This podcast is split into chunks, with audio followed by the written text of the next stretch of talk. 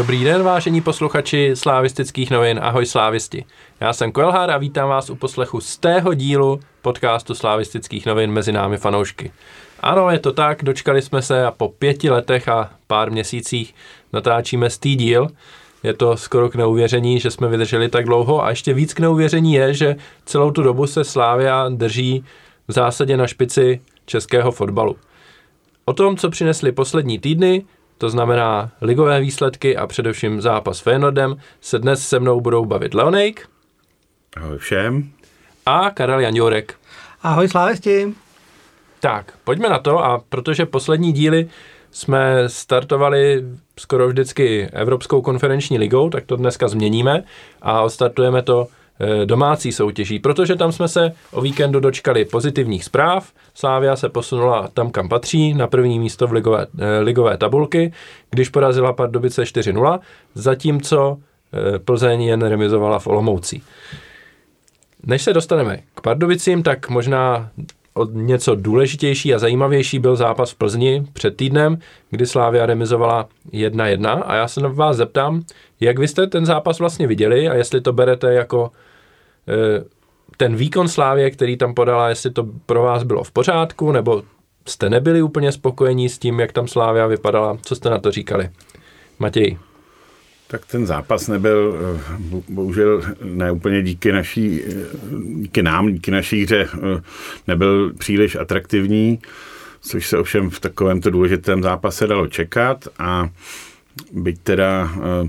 byť teda ten druhý poločas už nebyl možná tak záživnej, tak ten první se mi poměrně líbil a ani jsem třeba nechápal moc tu kritiku, která tam byla, že se na to nedalo koukat. Já myslím, že to byl dost poměrně kvalitní fotbal v tom prvním poločase. V tom druhém už tam trošku té kvality chybělo a mě osobně docela mrzí, že jsme to nedotáhli prostě do vítězního konce. No. Karle, myslíš, že Slavia měla v tom zápase na to dotáhnout do vítězního konce, anebo tě to trošičku zklamalo, jak to vlastně v tom závěru vypadalo? No, je těžko říct. Já obecně beru, že tyhle zápasy, kdy jde o všechno, nebo kdy spolu hrajou blízký konkurenti v tabulce, tak to jsou vždycky trošku šachy. Vždycky jsou to nervy, záleží na tom, jak to kdo v hlavě líp zvládne. Takže za mě od začátku jsem si říkal, když neprohrajem, bude to dobrý, protože nám Plzeň o tolik neuteče. O to jde v tomhle kole především a úplně jakoby na férovku si to můžeme rozdat až na stavbě. To znamená, takhle jsem přistupoval i k té remíze 1-1. První půle, dejme tomu, ve druhý už to šlo trošku dolů, ale furt je to o tom, že velký zápasy se prostě hrajou takovýmhle způsobem. Nelze vždycky prostě do toho vletět nahoru dolů. Za mě celkem, ne spokojenost je, když Slavia vyhraje, ale prostě nebyl to průšvih z mýho pohledu. S tím já určitě souhlasím, já si taky nemyslím, že to byl průšvih, ale na druhou stranu, když už jsme se dostali do vedení, což jako v té první půli dlouho vypadalo, že to bude hodně těžký se vůbec jako k nějaký šanci dostat, tak když už se tak stalo a šli jsme do vedení, tak mě trošku nepříjemně překvapilo, že Plzeň nás pak zatlačila do takové míry, ne, že by měla vyloženě gólový šance, ale tím, jak tam poslali Chorýho a začali tam centrovat do vápna, tak to tam už několikrát hořelo ještě před tím gólem, pak z jednoho takového centrovaného míče vyrovnali a i po tom vyrovnání, než došlo k vyloučení Buchy, tak těch 10 minut to taky nevypadalo s náma, jako kdo ví jak dobře, že zase my bychom měli tlačit soupeře, to jako moc ne. Takže já celkově jako výsledek souhlasím s Karlem, že jako remíza v zásadě byla v pořádku, z toho zápasu je to bod zvenku na hřišti největšího rivala v boji o titul, ale s tím výkonem já jsem teda úplně spokojený nebyl, musím říct. Matěj. Ono, Ondro, to s tebou souhlasím. A bohužel to není ojedinělý jev. Něco podobného už jsme zažili s Lincem, kdy jsme vedli a pak samozřejmě ano, byly tam nějaký červený, ale prostě jsme najednou ten zápas ztratili. Teďka se nám to stalo z Plzní, jak říkáš, a Feyenoord jsme viděli všichni, k tomu se ještě jistě dostaneme. A opět se nám to stalo, že jsme se dostali do vedení a místo, aby jsme se uklidnili, nebo tu hru jsme uklidnili, možná to víc kontrolovali, hráli více na jistotu, přihrávali si, Tak jsme to pustili a to je samozřejmě k zamyšlení pro celý realizační tým, proč k tomu dochází, proč tam nepředvedeme víc zkušeností v těch fázích zápasu. Abych k tomu zase nebyl až tak příkrej, já mám vždycky pocit, že ten zápas má vždycky nějaký svůj vývoj. Tým, který v tu chvíli ztrácí nebo který potřebuje prostě pro ten výsledek vstřelit branku, tak proto začne něco dělat a přiznejme i soupeřům, že něco umějí. Ta Plzeň tohle to zvládá, umí to, má dva vysoký útočníky, na který hraje, dokáže prostě vytvořit tlak, dokáže hrát 85 minut totální tušku a za posledních 5 minut prostě vytvořit tlak dlouhýma balónama na ty vysoký útočníky a třeba tam nějaký ten balon dotlačit. Ve finále je to ovšem o tom, že ten fotbal není atraktivní a velice těžce se s tím vyhrávají dlouhodobý soutěže. Dá se tím ovšem budovat zápas a i zápas proti Slavii se tímhletím způsobem dá vyhrát. To samý dělal Linec, to samý udělal Feyenoord. Nebyl bych tak jako na náš realizační tým nebo na Slavii, že nedokážeme tomu čelit, spíš prostě bych v tu chvíli přiznal, že soupeř dokáže, když potřebuje zabrat, zatlačit a třeba nás dostat do úzkých. Tak já určitě nechci ubírat Plzni na kvalitě, to ostatně to, že doteď vedli ligu, je důkazem toho, že mají velmi dobrý tým a proti, konkrétně když jsou v útoku Bogel a Chorý, tak se proti tomu opravdu hraje těžko. Ale člověk by možná čekal, že spíš, když tam jsou dva tihle vysoký útočníci, tak ten zbytek té zálohy nebude tak silnej na to, aby dokázal vlastně přetlačit nás, když my tam máme těch záložníků víc ve středu pole a že my jsme na takový úrovni, abychom se nedostávali pod tlak jako dlouhodobě. Jo? Já si pamatuju, tam byla jedna situace, když jsem se na to díval v televizi, že prostě byla opakovačka nějaká a my jsme mezi tím jako měli rozehrávat od brány, protože předtím byla nějaká šance, kterou oni nedali. A než dojel záznam a přeplo se do přímého přenosu, tak oni zase měli balón. Člověk ani neviděl, jak my jsme ten balón ztratili z vlastního výkopu a to je něco, co prostě bych čekal, že by se mělo zlepšit a myslím si, že by to mělo v těch zápasech vypadat maličko ještě jakoby bezpečněji. Jo? Já beru prostě, že soupeř je kvalitní, ale my jsme koneckonců taky kvalitní. Každopádně padlo tady téma, že s tím herním pojetím, jaký Plzeň má, že se s tím blbě vyhrávají dlouhodobý soutěže a možná se s tím budou blbě vyhrávat zápasy v Evropě. Ale vyčítáte vůbec Plzni, jakou taktiku vlastně v tom prvním poločase zvolila, protože média byla plná kritiky Plzně, že se na to nedalo dívat a v zásadě se kritizovala i Slavia, že si s tím nedokázala poradit. Takže to je druhá věc, jestli vyčítáte Plzni, že takhle hrála a vyčítáte Slavii, že nebyla schopná si s tím poradit, Matěj? Absolutně Plzni nemůžu nic vyčítat. Prostě vzhledem k tomu postavení v tabulce bylo jasný, jakou taktiku zvolí a v podstatě z jejího pohledu šlo o to s námi ten zápas neprohrát, což se jim povedlo a tomu přizpůsobili všechno a to, že to tím pádem možná postrádalo na té atraktivitě, to je sice pravda, ale to se opravdu vzhledem k tomu významu toho utkání dalo čekat. A asi vím, na co narážíš. Viděl jsem nějaký články v Deníku Sport, kde teda panu Bílkovi vyčítali zvolenou taktiku a jak si to jako představuje, že tam budou bránit a hrát tak, jak hráli. Tak já bych se jich teda zeptal, jak si to představují oni, že to jako odevřou s náma a budou prostě do rizika, že s náma budou chtít začít hrát fotbal, útočit a dostanou od nás 4. Ne, já jim to nevyčítám a pravda nicméně je ta, že Slavia si s tím i tak měla lépe poradit. Jo, to jako měla a je to škoda. No. Já bych jenom přidal, že s touhletou taktikou Mourinho vyhrál asi 3krát Ligu mistrů. Vlastně to, co hrál s Interem Milán, bylo přesně tohleto a dokázal s tím vyřadit Barcelonu. Prostě každý hraje to, na co má hráče, to, na co má prostředky, ať už lidský, tak finanční. Plzeň přece jenom v tuhle chvíli na tom není finančně nejlíp, tak holt sposil, to jsem koukal v zimě, se jim nechytil snad nikdo, nebo jo, Potočný už ani nehraje, ten se nedostává ani na tribunu, nebo ten se dostává jenom na tribunu, to znamená, je tam určitá personální nouze a nedá se nic dělat, musí hrát s tím, co mají a taktika byla evidentně zvolená dobře. Tak no, já na jednu stranu chápu, že se to lidem nelíbí na tohle koukat. Mně se to taky, kdo ví, jak nelíbilo ten zápas, co si budeme nalhávat, ale z hlediska Plzně je to vyloženě pragmatický přístup a v době, kdy ten klub v zásadě hraje o svou existenci a prostě nemá pomalu na výplaty, tak titul a s tím šance projít minimálně třeba do playoff Ligy mistrů, protože Plzeň pořád má solidní koeficient na to, aby byla nasazená, aspoň v nějakých těch předkolech, takže s titulem se pak pojí solidní šance projít aspoň do čtvrtého předkola, vzít tam těch 5 milionů eur, což už je solidní a minimálně spadnout do Evropské ligy, kde je další jako solidní peníze. Já jako se jim vůbec nedivím, že prostě udělají všechno možné pro to, aby ten titul vyhráli, protože to jim může zachránit klub, že jo? Je to tak, jak říkáš, Ondro.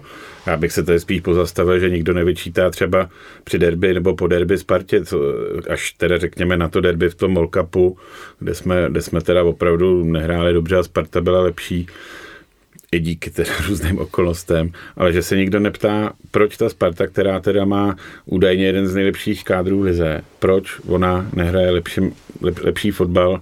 Nechápu, jak někdo může vyčítat tohle Plzni a zároveň to nevyčítat té Spartě. Ještě tak, bych tak jako dodal k tomu. Ono, jak já to sleduju, tu veřejnou debatu, tak mi přijde, že po těch derby se vždycky stěžuje tak jako obecně, že se na to nedá dívat a že oba týmy tam jdou do toho, že potřebují hlavně vyhrávat souboje a pak ta vina se většinou jako rozpustí mezi oba dva ty týmy na tom hřišti. Přičemž já s tím teda dlouhodobě nesouhlasím, já si nemyslím, že Slavia by byla ten, kdo tímhle způsobem preferuje hrát, protože ona to nepotřebuje, na rozdíl od Sparty, si myslím.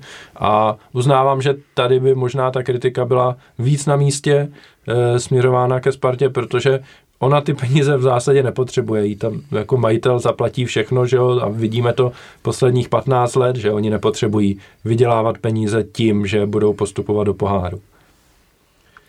No, posuňme se dál a jedno z témat, který taky fanoušky Slavie jistě zaujalo, co přinesl ten zápas, to bylo vyloučení Pavla Buchy a okolnosti, jakým k němu došlo, protože to, že byl Pavel Bucha vyloučen v tom zápase, nemůže asi překvapit vůbec nikoho a překvapení možná bylo, že k tomu došlo až v 85. minutě a ještě po 2 žlutých kartách, protože to si myslím, že obojí je vlastně chyba sudího. Jednak, že měl jít ze hřiště daleko dřív, klidně už i v první půli, a jednak, že to bylo po 2. žluté kartě a ne, že dostal přímou červenou, jak dostat měl, si myslím.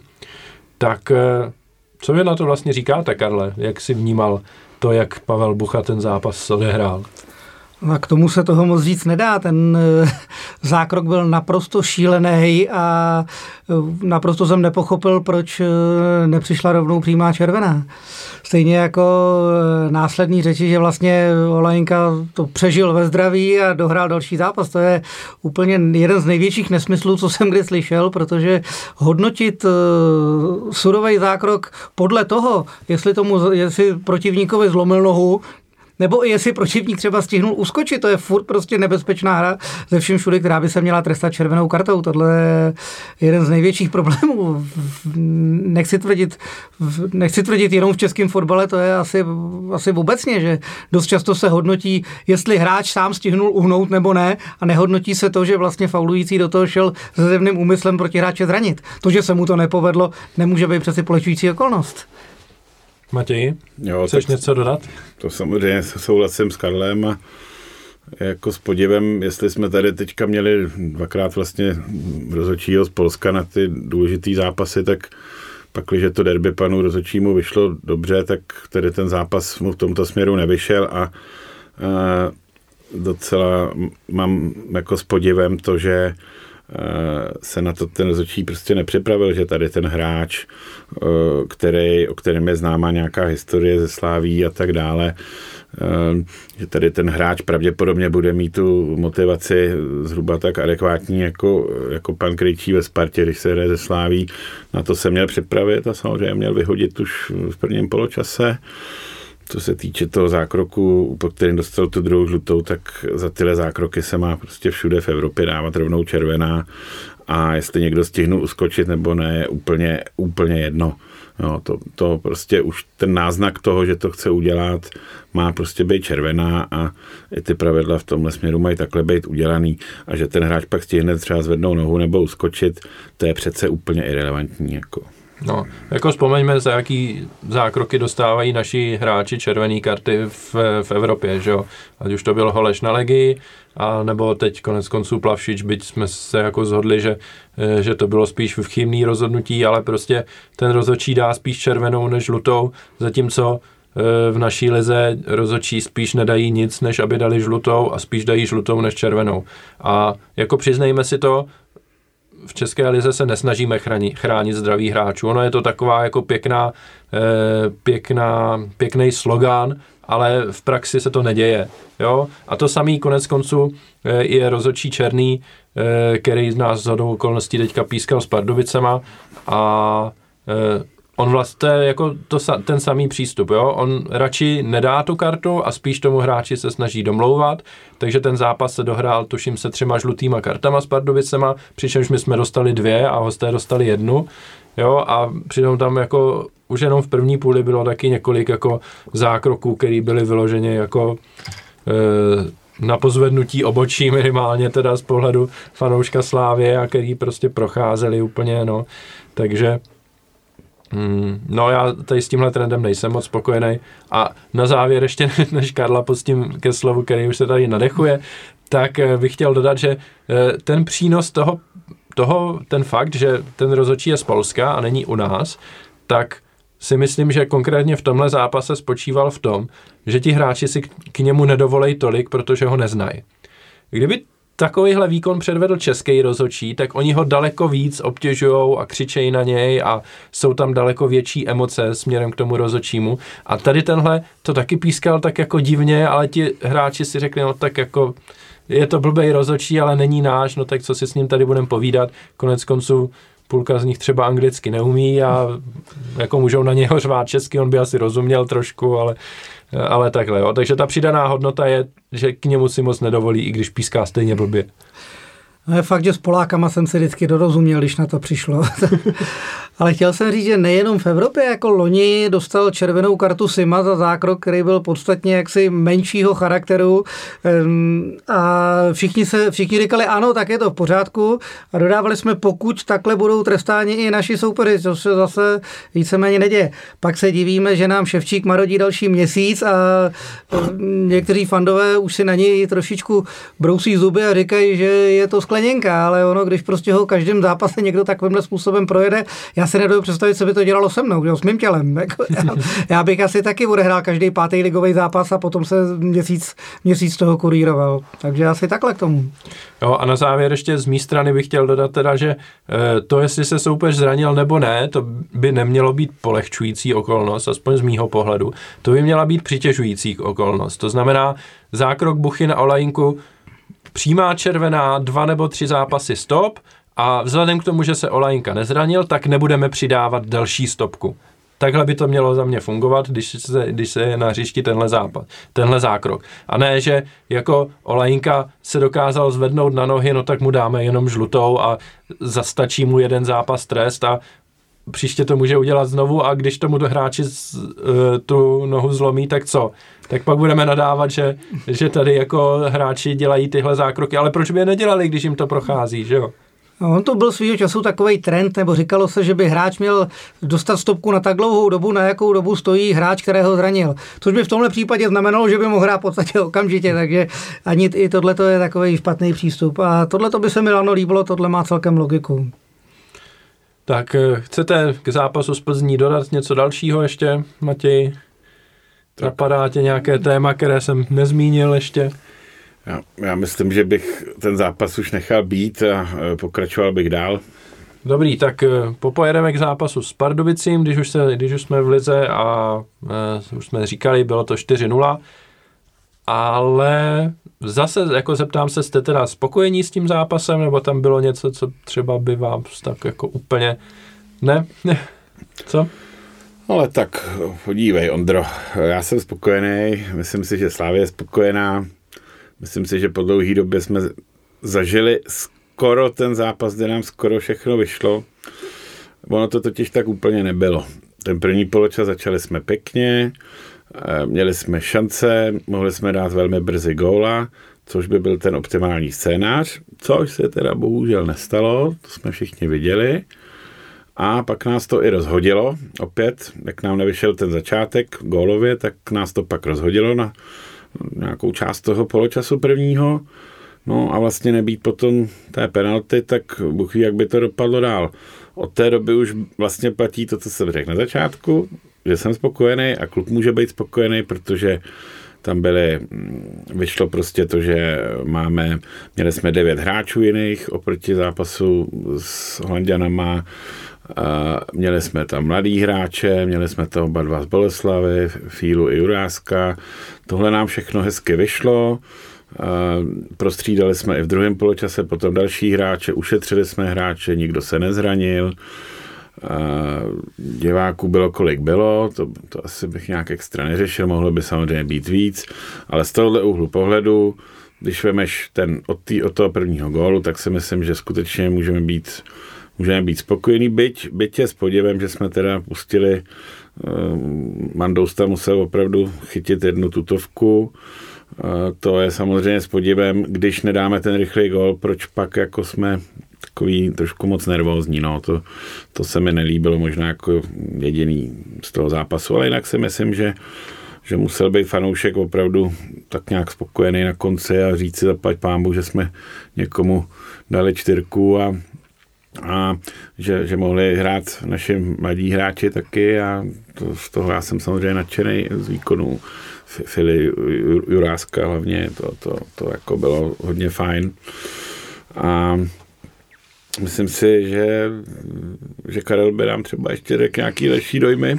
Jo, Karel určitě se do toho pustí a ten nebude brblat, protože povahou je takový spíš optimista. Já jenom dodám, teď jak si to vykládal, tak jsem si vzpomněl úplně v sezóně 2008-2009, kdy jsme vyhráli ten titul jako poměrně s velkým náskokem, byť nakonec jsme měli asi 62 bodů jenom, jo, což ze 30 zápasů teď už máme daleko víc a máme 28 jenom. Ale tehdy hlavně na podzim, to byla vlastně první sezóna v Edenu, tuším, a jeli jsme prostě jak drak a úplně přesně si vzpomínám na zápas s Kladnem, který jsme vyhráli 5-0, ale po poločase to bylo, tuším, buď 0-0 nebo 1-0 a jako fakt jsem jako taky byl takovej nespokojený trošičku, že jako dobrý, vyhrálo se, ale ten soupeř byl jako hodně slabý a těch prvních 40 minut to bylo takový jako jakože úplně ne a teď přesně si mě to připomněl vlastně, že tak trošičku podobný zápas. Já jsem tušil, že budeš brblat. No, jako jo, no. Ale jako člověk nesmí být spokojený, jako nikdy. Tak, ale každopádně Karel spokojený je, tak mu dáme slovo. Já napřed chytím se toho, co říkal Ondra, protože zapátrám ve své analytické paměti. Poločas s Kladnem byl tenkrát 1-0, byl to zápas hned po derby, který se vyhrálo na Letní 4-1, to znamená byl narvaný Eden, všichni nadšený, chtěli hráčům poděkovat a ten gól na 1-0 dával Vláďa Šmicr takovým tím nádherným obloučkem přes golmana, takže já si myslím, že tam v té první půli byli lidi spokojení už jenom z tohoto důvodu, jo? Tam jako zrovna tenhle zápas nemám spojený s nějakou nervozitou nebo tohle, ano, bylo to dlouho 1-0, pak to tam Krajčík posadil tomu Jardovi Černému na malý vápno pěkně. A skončilo to těch 5 teda, jo, to zase jako, jo. Takže tahle vzpomínka, tenhle ten zápas, ano, samozřejmě, bylo to, že, jak já říkám, každý zápas má svůj vývoj a když Slavie vleze do domácího zápasu proti slabšímu soupeři, dá se očekávat, ten bude bránit, Slavie bude útočit a když se jí podaří dát první gól, bude Slavie útočit dál a když se jí podaří dát druhý, tak je to v pohodě. Když se jí nepodaří dát druhý, hrozí jakýkoliv break. Tenhle zápas byl o tom teda dát ten první gól, ten nám naštěstí teda přihrál ten obránce, který ale mimochodem se mi docela líbil, ten pardubický, ten vůbec nehrál zle. Ten měl několik velice dobrých balónů dopředu, zvláště ve druhé půli jsem ho pak sledoval, protože hrál tak jakoby trošku přede mnou. A Hold, ano, ve druhý půli, jak padl druhý gól, tak už se to potom odpuntovalo a bylo to krásný, ale tak takovýhle zápasy většinou v Edenu jsou, že chvilku trvá, než Slavia dá první gól, a když už ho pak dá nějakým způsobem, tak to tam dotlačí. To je ten, říkám, vývoj zápasu takovej očekávaný a takovej, že prostě v finále posledních 10 minut se divák užívá, neodchází, nebo není, neokusuje si nechty nervozitou, neklepe se, že by mohl super srovnat. Za mě tohle to byl celkem pohodový večer. No, jako určitě, jako pokud zápas končí tak, že Slavia vede o 3 branky třeba, jako to bylo teď, a pak ještě přidá 4. z nějakého breaku, tak jako super. No. Jako v zásadě ten zápas plnil účel, na lavičce byl Šmiga, který se pak mohl dostat do hry, když se vedlo o 3 góly, nejspíš by se tam nedostal, kdyby to bylo 1-0 třeba, nebo jenom takhle, jo, nebo dokonce, kdyby to bylo nerozhodně, takže jako super, a nakonec Šmiga dal krásnou přihrávku a má vlastně jako poloviční v zásadě asistenci na krásný Traorého gól. Mě to napadlo už, přiznám se, že tady na to jsem myslel, už když jsem na ten zápas jel, když jsem si přečetl, že nebyl vůbec ve stavě Bčka. Říkám, bacha, ten by mohl být na lavičce Ačka, a pak jak šel do hry, tak jako on dost dlouho se, mi to přišlo, se dost dlouho nemohl dostat k balonu, ale pak vykouzel tuhletu přihrávku, ta byla nádherná. To bylo krásný. Ještě bych možná chtěl, jestli krátce, co mi utkalo v paměti, tak samozřejmě ten naznačený gól Standy Tecla a jeho fantastická světová přihrávka na ten gól. To si myslím, že tam bych ten moment chtěl vystihnout, tak naznačil, že dá gól a po golmana vlastně si přihrál a dal to krásně Traoremu. To myslím, že muselo lahodit každému oku. O mě se ví, že mám Standu velice rád, jako, už za to občas dostávám od někoho počuní, ale já bych vyzvihnul ještě, spíš než tohle, to bych vyzvihnul to, jak se zase velice dobře pohlídal offsideovou lineu. Ono to taky není úplně jednoduchý, prostě vykroužit ten oblouček tak, abych v okamžiku přihrávky byl za tou offsideovou lineou, případně dokonce v jeho případě mám pocit, byl ještě na vlastní půlce, ale musel si tam udělat ty 2 kroky dozadu, než vyrazil dopředu, a to už pak hold měl obránce smůlu a viděl ho zezadu, no. Každopádně my jsme měli v tom zápase v druhém poločase 2 takové akce, kdy náš hráč mohl jít vlastně sám z půlky na golmana. Jedna dopadla tady tímhle krásným golem, jak se bavíme, a druhá dopadla tak, že Plavšič si vzal balón a zpomalil natolik, že ho předběhli 2 obránci a pak si to tam vykombinoval a nakonec střílel a letáček předvedl dobrý zákrok teda, ale to člověk taky trošku jako pozdvihl obočí, že jako může jít sám na golmana úplně, a on prostě Plavšič má v krvi, že spíš bude kombinovat, než aby vzal a pelášil co nejrychleji směrem dopředu a zakončil sám, no. Tak oni mu šli 2 spoluhráči, no, tak to v tu chvíli, jako, já chápu, že my jsme zajíčkaný Sorem, že ten v tuhle chvíli by prostě kopnul do vrtule a ty 2 beci by mu mohli maximálně tak zamávat, případně se schánět po motorce, aby měli šanci ho dohnat. Teď v tuhle chvíli, jako, tam bylo vidět, že mu, on šel, jak šel, tak mu tam nabíhali hned 2 na vedlejší straně. To znamená, tam se dalo očekávat, že předá balon, ten ho posune ještě dál a on ho pak vrátil. To on nečekal. Jo, evidentně, jo. Přesně, jo. Z toho to bylo velmi vyplašený, že jenom má balon zpátky v nohy.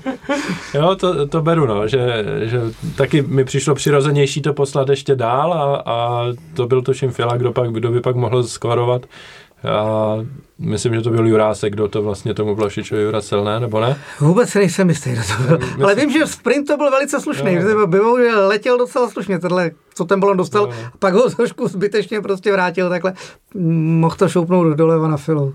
Každopádně pojďme se pobavit ještě o dalších individualitách a samozřejmě se nabízí Lukáš Provod, který nastoupil do 3. zápasu po návratu, po zranění, a ozdobil zápas 2 góly, přičemž ten druhý byl jako naprosto suverénní, a strašně se mi ta akce líbila od začátku až vlastně do toho zakončení naprosto s klidem do protipohybu brankáře, žádný jako velký riziko nebo vůbec jako nějaký hazard s tím, že by z toho nebyl gól, prostě naprosto zakončený suverénně. Fakt mi srdce plesalo vyloženě.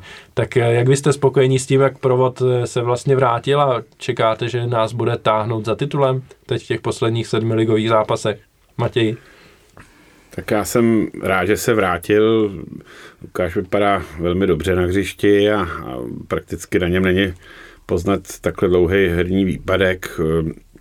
A opravdu ten pohyb jeho je vidět okamžitě, jestli třeba některý hráče občas mám problém rozeznat, ne, že bych nějak extrémně dobře viděl, ale toho Lukáše vždycky opravdu, on má ten tah a jedinečný pohyby a to teda nestratil, to jsem měl právě o trošku obavy, aby opravdu o něco takového nepřišel a jsem strašně rád, že teďka dal 2 góly, samozřejmě bych mu přál byl ten hat-trick.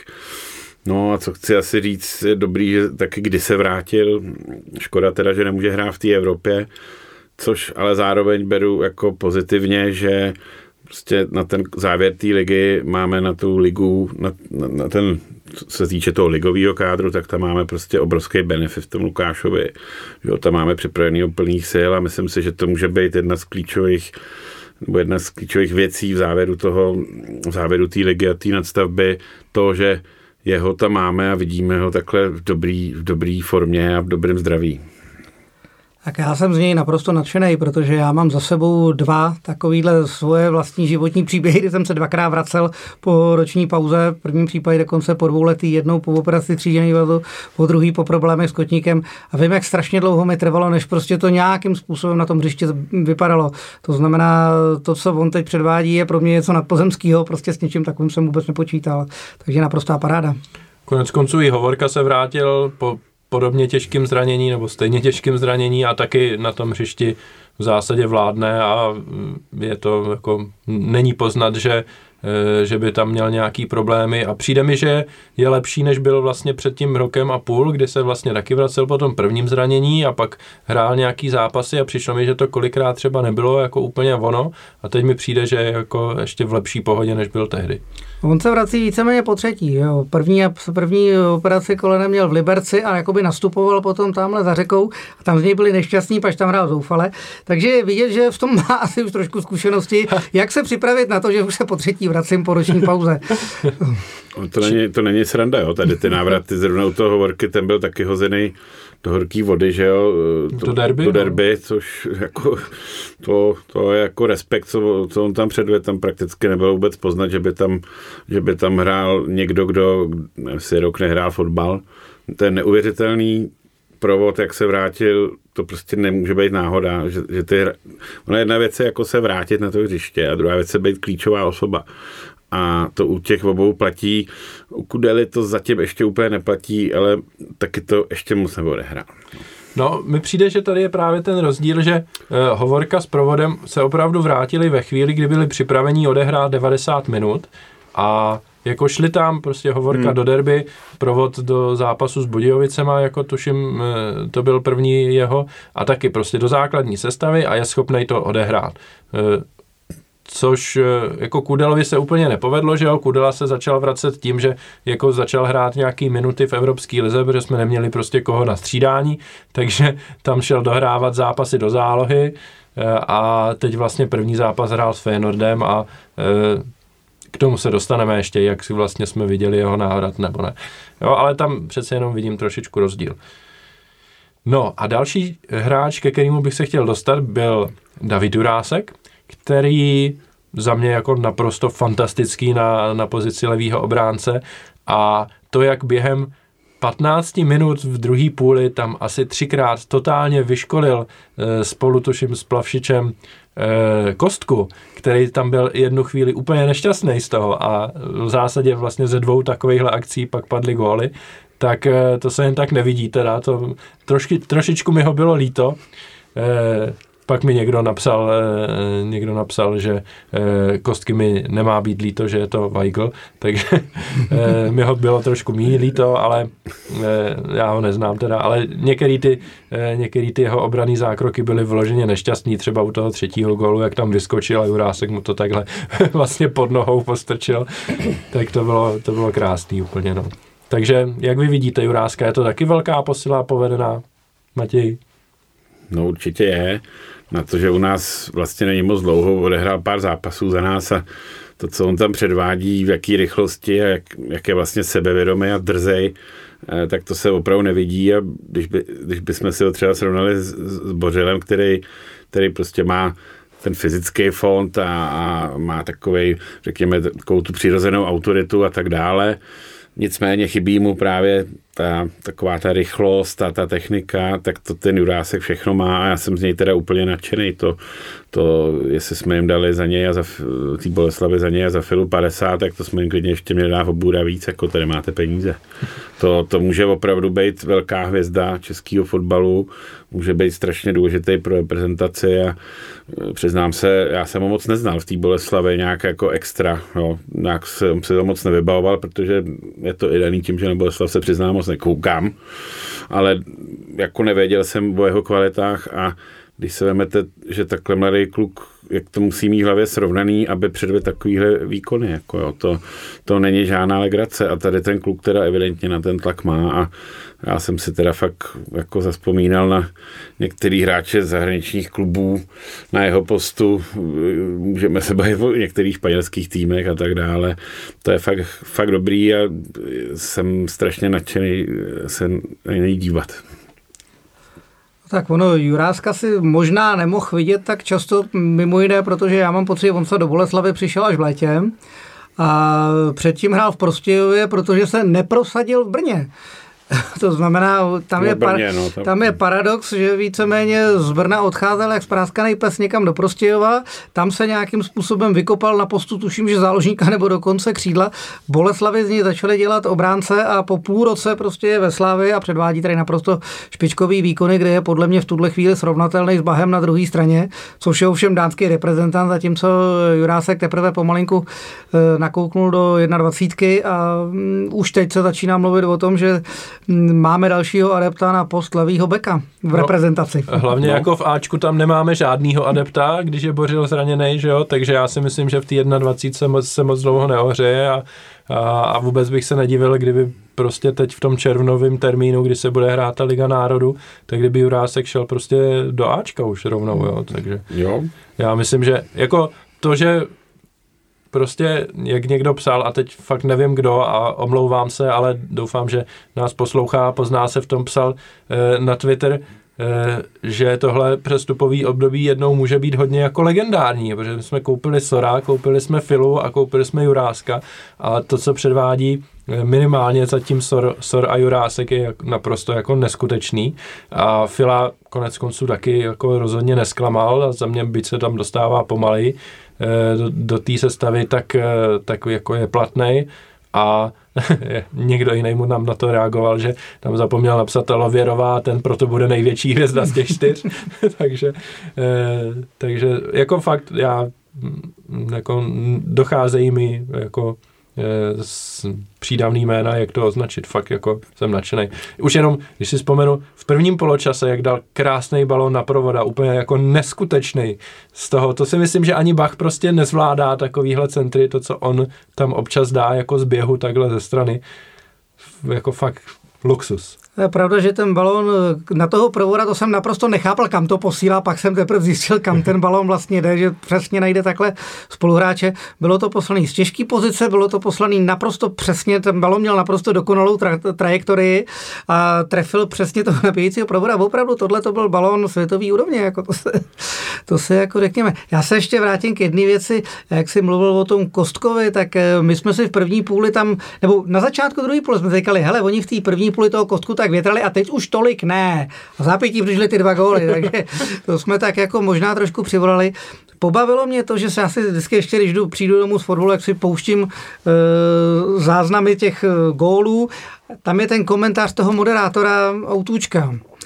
Tak on celou dobu během této akce jak si litoval Kostku, že ten balon nepustil do autu, že vůbec na ten balon neměl skákat, že mohli Pardubice vhazovat. A to samé se potom objevilo i v sestřihu. V tom sestřihu bylo vysloveně řečeno a místo toho, je Pardubice vhazovali, tak se k balonu dostal, Plavšič posunul na Juráska a tak jsem si říkal, tak holt, u nás jsme vyloženě v té situaci, že holt, litujeme soupeře, že neudělal něco destruktivního. No, ale jako tohle bylo opravdu špatný řešení, protože tento vyloženě zpracoval pro nás, jo. To no, jako si pravda, zase přiznejme. No. Tak jo, další hráči, jako pojďme se pobavit chvilku ještě o Filovi, který nastoupil na hrotu útoku a byť gól nedal, tak měl krásnou asistenci na druhý Provodu v gól patičkou a celkově za to, jako já jsem s jeho výkonem v zásadě spokojený a zajímá mě, jak jste to viděli vy, Matěj. Já jsem ho viděl vesměs pozitivně, samozřejmě má tam ještě nějaký chyby, které jsou prostě daný tím, že je taky dost atypický hráč, na rozdíl od našich ostatních útočníků, on je trošku jiný, je takovej robustní, hraje dobře zádek bráně, to se mi na něm líbí, nenechá si jen tak zbytečně vzít míč, je i dost herně inteligentní, což bylo vidět při té patičce, to opravdu to bylo jako geniální, musím říct. A myslím si, že to je velký přínos do budoucna pro Slávy. A abych řekl ještě jednu věc, je samozřejmě skvělý, že jsme oba dva teda, jak Filu, tak Juráska přivedli už té zimní přestávce, protože opravdu ten Jurásek už bude na léto na ty kvalifikace, nebo věřím tomu, že bude prostě členem základní jedenáctky a u toho Fily si to ještě nemyslím, tam holt on se bude potřebovat určitě ještě zapracovat, bude mu to možná trvat trošku díl než tomu Juráskovi, ale je to úplně vlastně zajímavý typologický hráč, no, takový útočníka tam nemáme, možná jsme dlouho neměli a já jsem zvědavej, možná i Tepišovský Jindra bude muset trošku víc na něj v té ofenzivě vymyslet tu hru trošku víc jako pro něj, tak jako to třeba neudělal u Musy, tak možná u toho Fili to bude muset udělat. No to jsem zvědavej, jak to bude vypadat, Karle. On mi trošičku připomíná Škoďáka. Ne pod šilhavým, ale to, co Milan začal hrát v okamžiku, kdy přišel Jindra Trpišovský, respektive co pak hrál v té titulové sezóně 18-19. Tam on měl hodně takových momentů, kdy třeba nedal gól, kolikrát neměl ani střelu na bránu, hodně lidí mu to vytýkalo, že to je útočník na nic, když nemá, když ani nevěstřelí, ale přitom bylo vidět, že on svedl spoustu takových soubojů, kdy balon za ně propadnul na rozeběhnutýho Stocha, kdy prodloužil míč na rozeběhnutýho Hušbauera a ty potom z toho teprve něco udělali, takže já si myslím, že on tohleto by mohl nahradit Milana u nás v této fázi, to znamená hráč, o kterého si můžou spoluhráči pomoct dlouhým balónem, on ho udrží zádek bráně, počká až k němu, až ostatní dorazej, případně prostě usoubojuje v obránce natolik, že ten balón propadne k dalším hráčům. Nemusí být třeba až tak gólovej, což se u nás prostě útočníkům stává, ale myslím si, že pro nás bude velice rychle hodně platnej. Asi ne tak rychle jako Sor, ale, ale bude. Mohl by být, souhlasem s tebou naprosto. A myslím si, že by on mohl být přínosem opravdu do těch zápasů, kde budeme hrát do těch plných a kde bude potřeba tam sbírat ty balony a centry, protože jestli nám něco, nebo nějaká herní činnost úplně dokonale nejde, tak si myslím, že je to tohle, že do těch plných se občas trošku jako trápíme a začínáme nervózně, když nám to nevyjde, tak myslím si, že zrovna ten Fila může opravdu být hráč, který tady v tomhle může hodně pomoct a ani si nemyslím, že třeba v kombinaci s Jirkou, ale prostě na určitý typy zápasů trenér dělá různé taktiky a na tyhle ty zápasy a taky to bylo vidět, že se tady chytil herně proti těm Pardubicím. Byl to zrovna přesně takový ten zápas jako pro Škoďáka a jemu to taky poměrně slušně sedlo.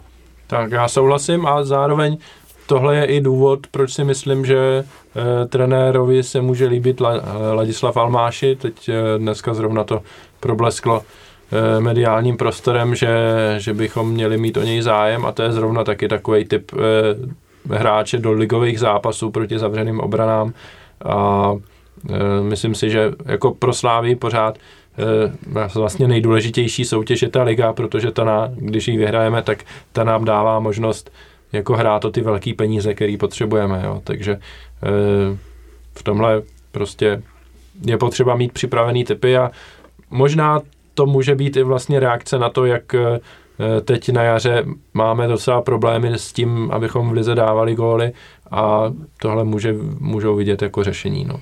A pro zbytek téhle sezóny tím řešením může být Fila. Tak. To je novinka. Tady to, ten Almáši. Jo, no, někdy během dopoledne už to bylo. Dneska se o tom hodně psalo. No. Přišel s tím, tuším, že Mádl, jestli se nepletu, a potom už to opakoval Rujk, e-fotbal. V podstatě člověk to mohl najít na tom internetu, tuhle informace. To by to zajímavý, to by to vlastně znamenalo, že ten Musa asi u nás bude jenom technicky že se stáhne do té přípravy, ne k nám? Já myslím, že Musa už se k nám nestáhne ani technicky a že buď se tam uplatní ta obce, anebo ho rovnou prostě prodáme, protože zájemci z Portugalska budou a buď prostě Boavišta uplatní obci a prodá si ho sama, anebo ho prodáme my, ale já už jako nepočítám s tím, že Musa by se k nám vracel. Já s tím taky moc nepočítám, ale jsou lidi, kteří jako si říkají, jo, ten se vrátí, půjde do přípravy a uvidí se, ale já si myslím, že už je to taky asi jako marný to zkoušet. No. Když máme tady ty možnosti teďka. Zrovna dneska jsem, nebo včera to bylo, kdy jsem náhodou při hledání něčeho zjistil, že se nám do přípravy vrátí Mick van Buren, který tady má smlouvu do roku 2023. No, tak tomu jsme loni dali dvouletou smlouvu, tak zase teoreticky ho můžeme zase vyměnit za Valentu, ano, hlasuji pro. Za Valentu mám myslela toho Almášiho, že by šel do Ostravy, ale tak. Ne, jako Valentu potřebujeme, a protože je to odchovanec a je to vlastně hráč zadarmo na evropskou soupisku. Jako nemusí tam být místo někoho, ale je tam jako navíc. A jako pokud bychom řešili nějaký odchody ve středu zálohy, tak hlasuju pro Valentu. No, pojďme na závěr úplně ještě k ligovému dění. Jsou poslední dva zápasy do konce základní vlastně soutěže a Slavia bude hrát v Jablonci, kde ten terén je podobný asi jako v Liberci, a pak doma se Zlínem ve středu a naši nejbližší rivalové Plzeň hraje nejdřív doma s Baníkem, který dnes vyměnil trenéra, a potom jede do Mladé Boleslavy a Sparta hraje doma se Slováckem a pak jede do Olomouce. Takže se nabízí otázka, když si vezmete těchto 6 zápasů, tak zvládne Slavia udržet první místo a tím velkou výhodu do té baráže? Matěj? No, já myslím, že jo. Myslím, že už to Slavia zvládne, byť v té Olomouci tam, ne v Olomouci, v tom Jablonci tam to může být s tím terénem dramatický, ale když se teďka podíváme vlastně na předpověď počasí, tak má být hezky několik dní v kuse a teďka ani moc nepršelo, takže věřím, že ten trávník se tam nějakým způsobem trošku zpamatuje, že tam Slavia prostě udělá maximum pro to, aby tam vyhrála. Kort tím spíš, když máme opravdu 5 hráčů na tu ligu extra, který ten pohár hrát nemůžou, takže tam přijdou čerství a nebudeme se absolutně moc vymlouvat na nějaký komplikace ve smyslu, že nemáme sílu nebo energii. Věřím tomu, že ano, že bychom to měli udržet. Tak ono nepršelo, ono rovnou sněžilo, ale aspoň teďka o víkendu. Ale já samozřejmě, jako už tady zaznělo, já jsem založením optimista, to znamená, já dokavať není po nadějích, tak věřím, že Slavia bude první, a to i teda po základní části, to jako o tom žádná.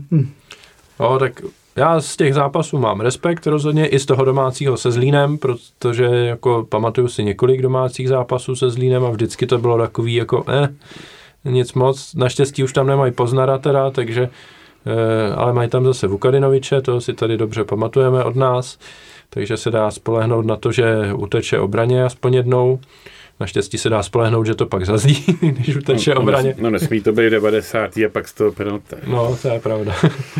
Tak, ještě tam mají Tkáče. To je taky hráč, kterýho bych nejradši rovnou tady nechal. Ale fakt si myslím, že máme mega výhodu, že po tom poháru můžeme nasadit čerství lidi, kteří fakt budou nezatížený a budou plný sil a odhodlání. To si myslím, že jsme třeba neměli vždycky, nebo spíš si myslím, že to teďka máme takhle i vzhledem, ale to vlastně i trošku souběh okolností, i trochu náhoda, ale je to pro nás fakt benefit velký. Myslím, že i díky tomu by se to mělo povést. Jo, to je jako velký faktor, to souhlasím, a je dobře, že jsi to řekl, že to by tady mělo zaznít, protože Jurásek, Fila, hromada a uzdravení Hovorka s Provodem, to prostě jsou, to je půlka základní sestavy, jak říkáš, a hráči, kteří nemůžou hrát v Evropě, ale všichni jako do jednoho jsou jako velká kvalita a jednoznačně mají na to, aby hráli základ, a není to nějaký oslabení, když tam nejsou ti, kteří hrajou ty poháry. A je navíc fantastický, že ten Jindra fakt umí. On je teďka dostal všechny do té samé formy. Ty hráči je úplně vlastně jako jedno, kdo naskočí. Oni se vždycky přizpůsobí se třeba i netradičnímu postu a ono mu to vždycky prostě vyjde. Tak to je taky strašná výhoda, že teďka jsou fakt všichni připravení na celý zápas a ne třeba jenom na nějaký úsek zápasu. Čest výjimkám. Tak jo, no. Já na závěr za sebe bych řekl, že si fakt dokážu představit, že naši soupeři ztratí jako v zásadě v jakýmkoliv z těch 4 zápasů, protože doma, ať už Baník nebo Slovácko, to je prostě nejbližší konkurence za tou top 3. A venku Olomouc, Mladá Boleslav, to koneckonců Plzeň se v Olomouci přesvědčila, že to není kdo ví jak lehký, no a Mladá Boleslav taky, to je tak, že oni jsou schopni 3-0 prohrát, ale taky nasázet tomu soupeři 3 góly, to záleží, jak to tam sedne, ale uzdravil se Milan Škoda, tak ten určitě bude mít motivaci nám trošičku pomoct. Máme jenom otázkou ta motivace, protože hrá poslední kolo s tím, že už mám jistou tu prostřední skupinu, nevím, jakoby jak moc třeba se Olomoucký dokážou v tuhle chvíli prostě vyhecovat proti Spartě, která bude chtít, prostě hrát ty body potřebuje prostě. Hele, ale já jsem čekal i teď proti Plzni, že jako tam už historicky jsou vazby mezi Plzní a Olomoucí, oni si tam od nich kupujou hráče, že jo, Chorík, Alvach a tak dál. A na druhé straně hraje Hubník a tam jsem vyloženě čekal, že Hubník udělá penaltu nebo něco a vůbec se to nestalo, jo, Hubník byl skvělej v tom zápase a když někdo udělal chybu, jak to byl Jemelka, že jo, ten druhej. Takže tam jsem byl jako vyloženě příjemně překvapený a jako přijde mi, že se stát může opravdu cokoliv. Souhlas takhle, protože Olomouc je schopná remizovat klidně s tou Spartou bez problémů. Tak jo. Tak já myslím, že ligu jsme probrali dostatečně, už jsme konec konců skoro hodinu tady kecáme, 50 minut, tak si pojďme dát kratičkou přestávku a dostaneme se k zápasu s Feyenoordem.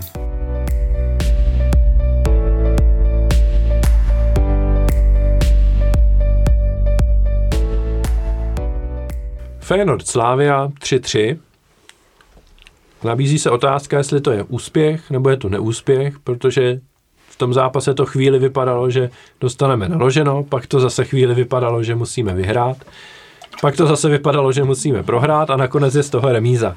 Takže co na ten zápas vlastně říkáte a jak jste si ho užili, Matěj?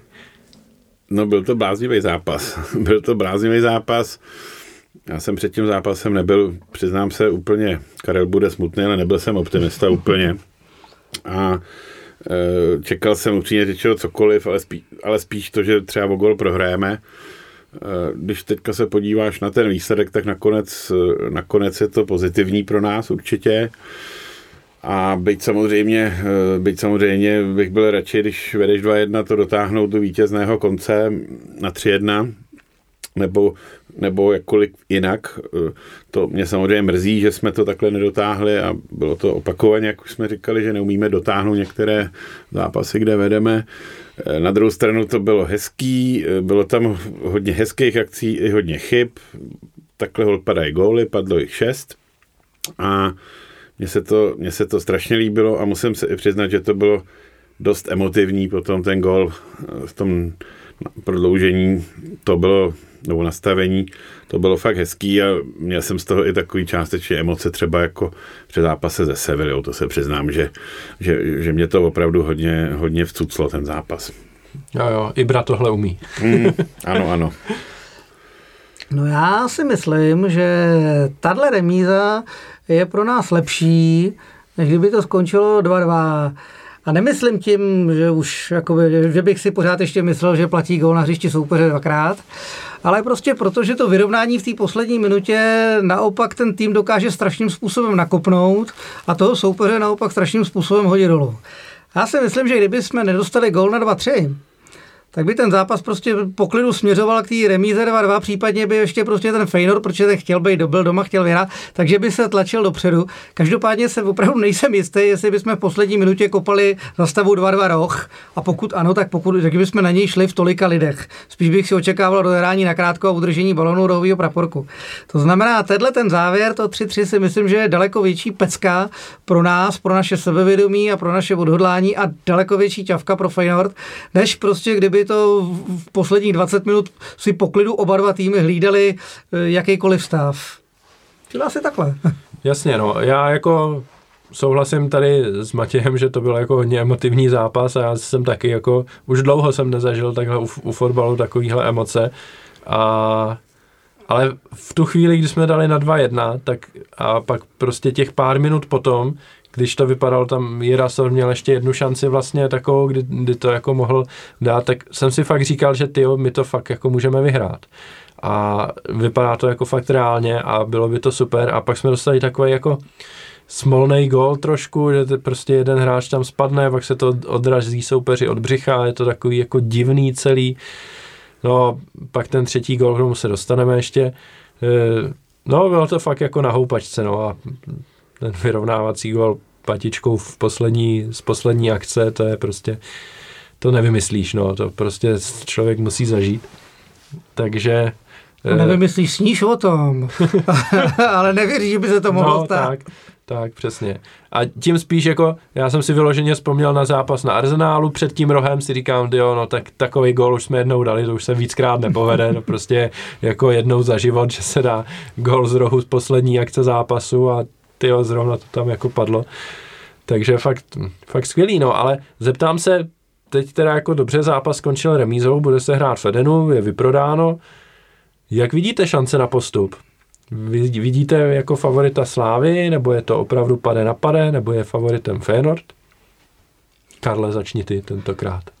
No, já si nejsem jistý, jestli jsem v tuhle chvíli úplně optimista, já tam mám pade na pade, i když optimista jsem z toho stavu, že když tam na ten zápas se strašně těším, vím, že bude narvaný Eden, já si to tam budu muset odestát, protože tam v místě, kde já jsem, se občas sedí, když není plno, ale jakmile je narváno, tak už si nesednu, už musím stát a těším se na to, že si to velice užiju a když se to nepovede, tak se to nepovede. Prostě čtvrtfinále jakýhokoliv poháru je podle mě naprosto super a tohle může být strašně velký večer, na který se bude vzpomínat podobně jako na Sevilu, no nebo ne, no. To zřejmě hezky. A já to vidím jako podobně, byť se mi v hlavě honí to, že na jednu stranu bych možná dal 55-45 pro ten Feyenoord, furt ještě kdybych měl takhle to vyjádřit nějakýma procentem. Na druhou stranu si říkám, že oni právě třeba díky tomu gólu v tom nastavení, co jsme dali, jak tady Ondro říkal, to by mohlo dát lehkou psychickou ránu a možná nás i mají trošku už jako plný zuby. Už jsem si všiml, že byli dost nervózní, hlavně na závěr teda toho prvního poločasu, jak tam vznikla ta strkanice a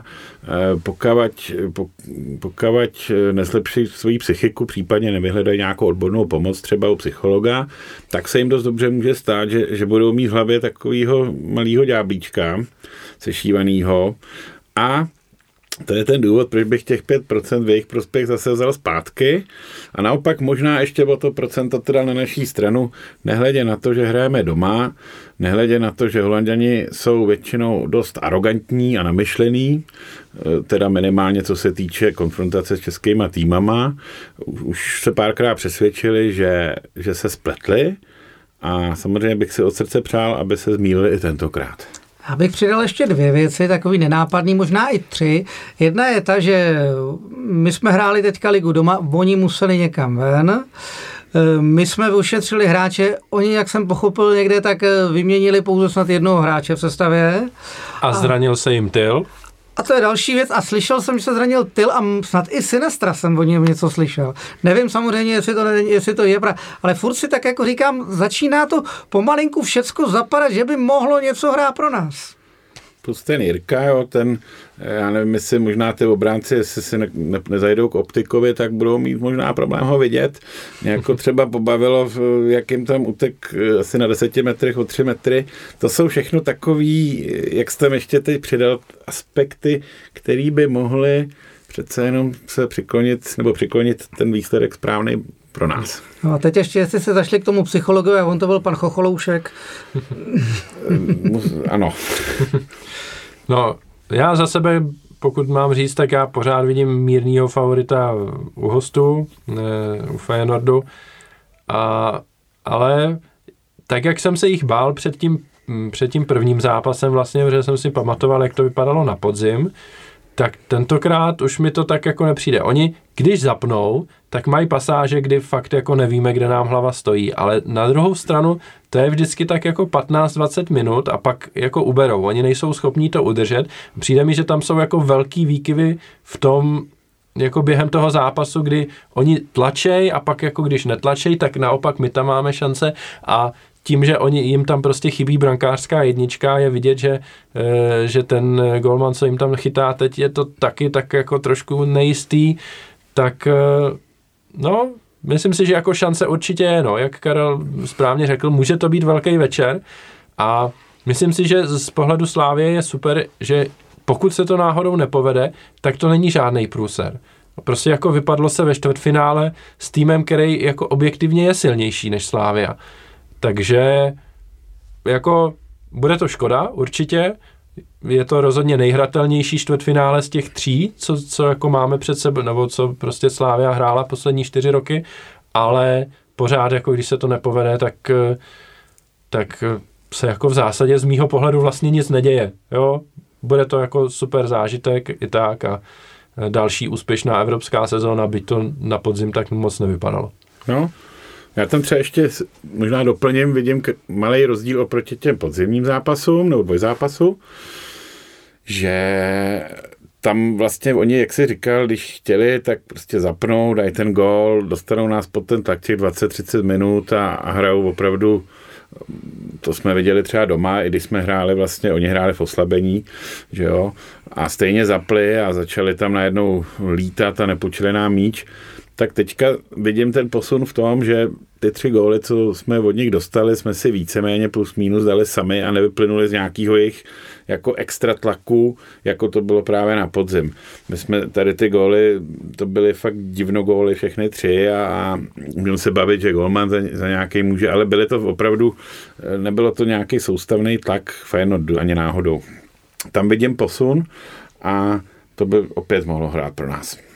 A pro nás bude hrát roli, nebo pro nás podle mě hraje roli i ten golman, ono se to nezdá, ale já jsem, když skončil zápas na Feyenoordu, tak tam vyšla statistika střel na bránu a ona byla 6-3 pro domácí. 3-3 na góly, 6-3 na střely. To znamená, ten jejich golmanská dvojka nechytila nic. A když si vzpomeneme, že na podzim u nás udělal 2 hrubky a my jsme z toho dali 2 góly, a zápas skončil 2-2, tak on na nás opravdu nemá úplně nejlepší vzpomínky. On proti nám opravdu nechytil snad ani rýmu a jejich golmanská jednička je víceméně zraněná, nikoho dalšího tam už nemají, nebo respektive kluky, který nechytali ještě nic.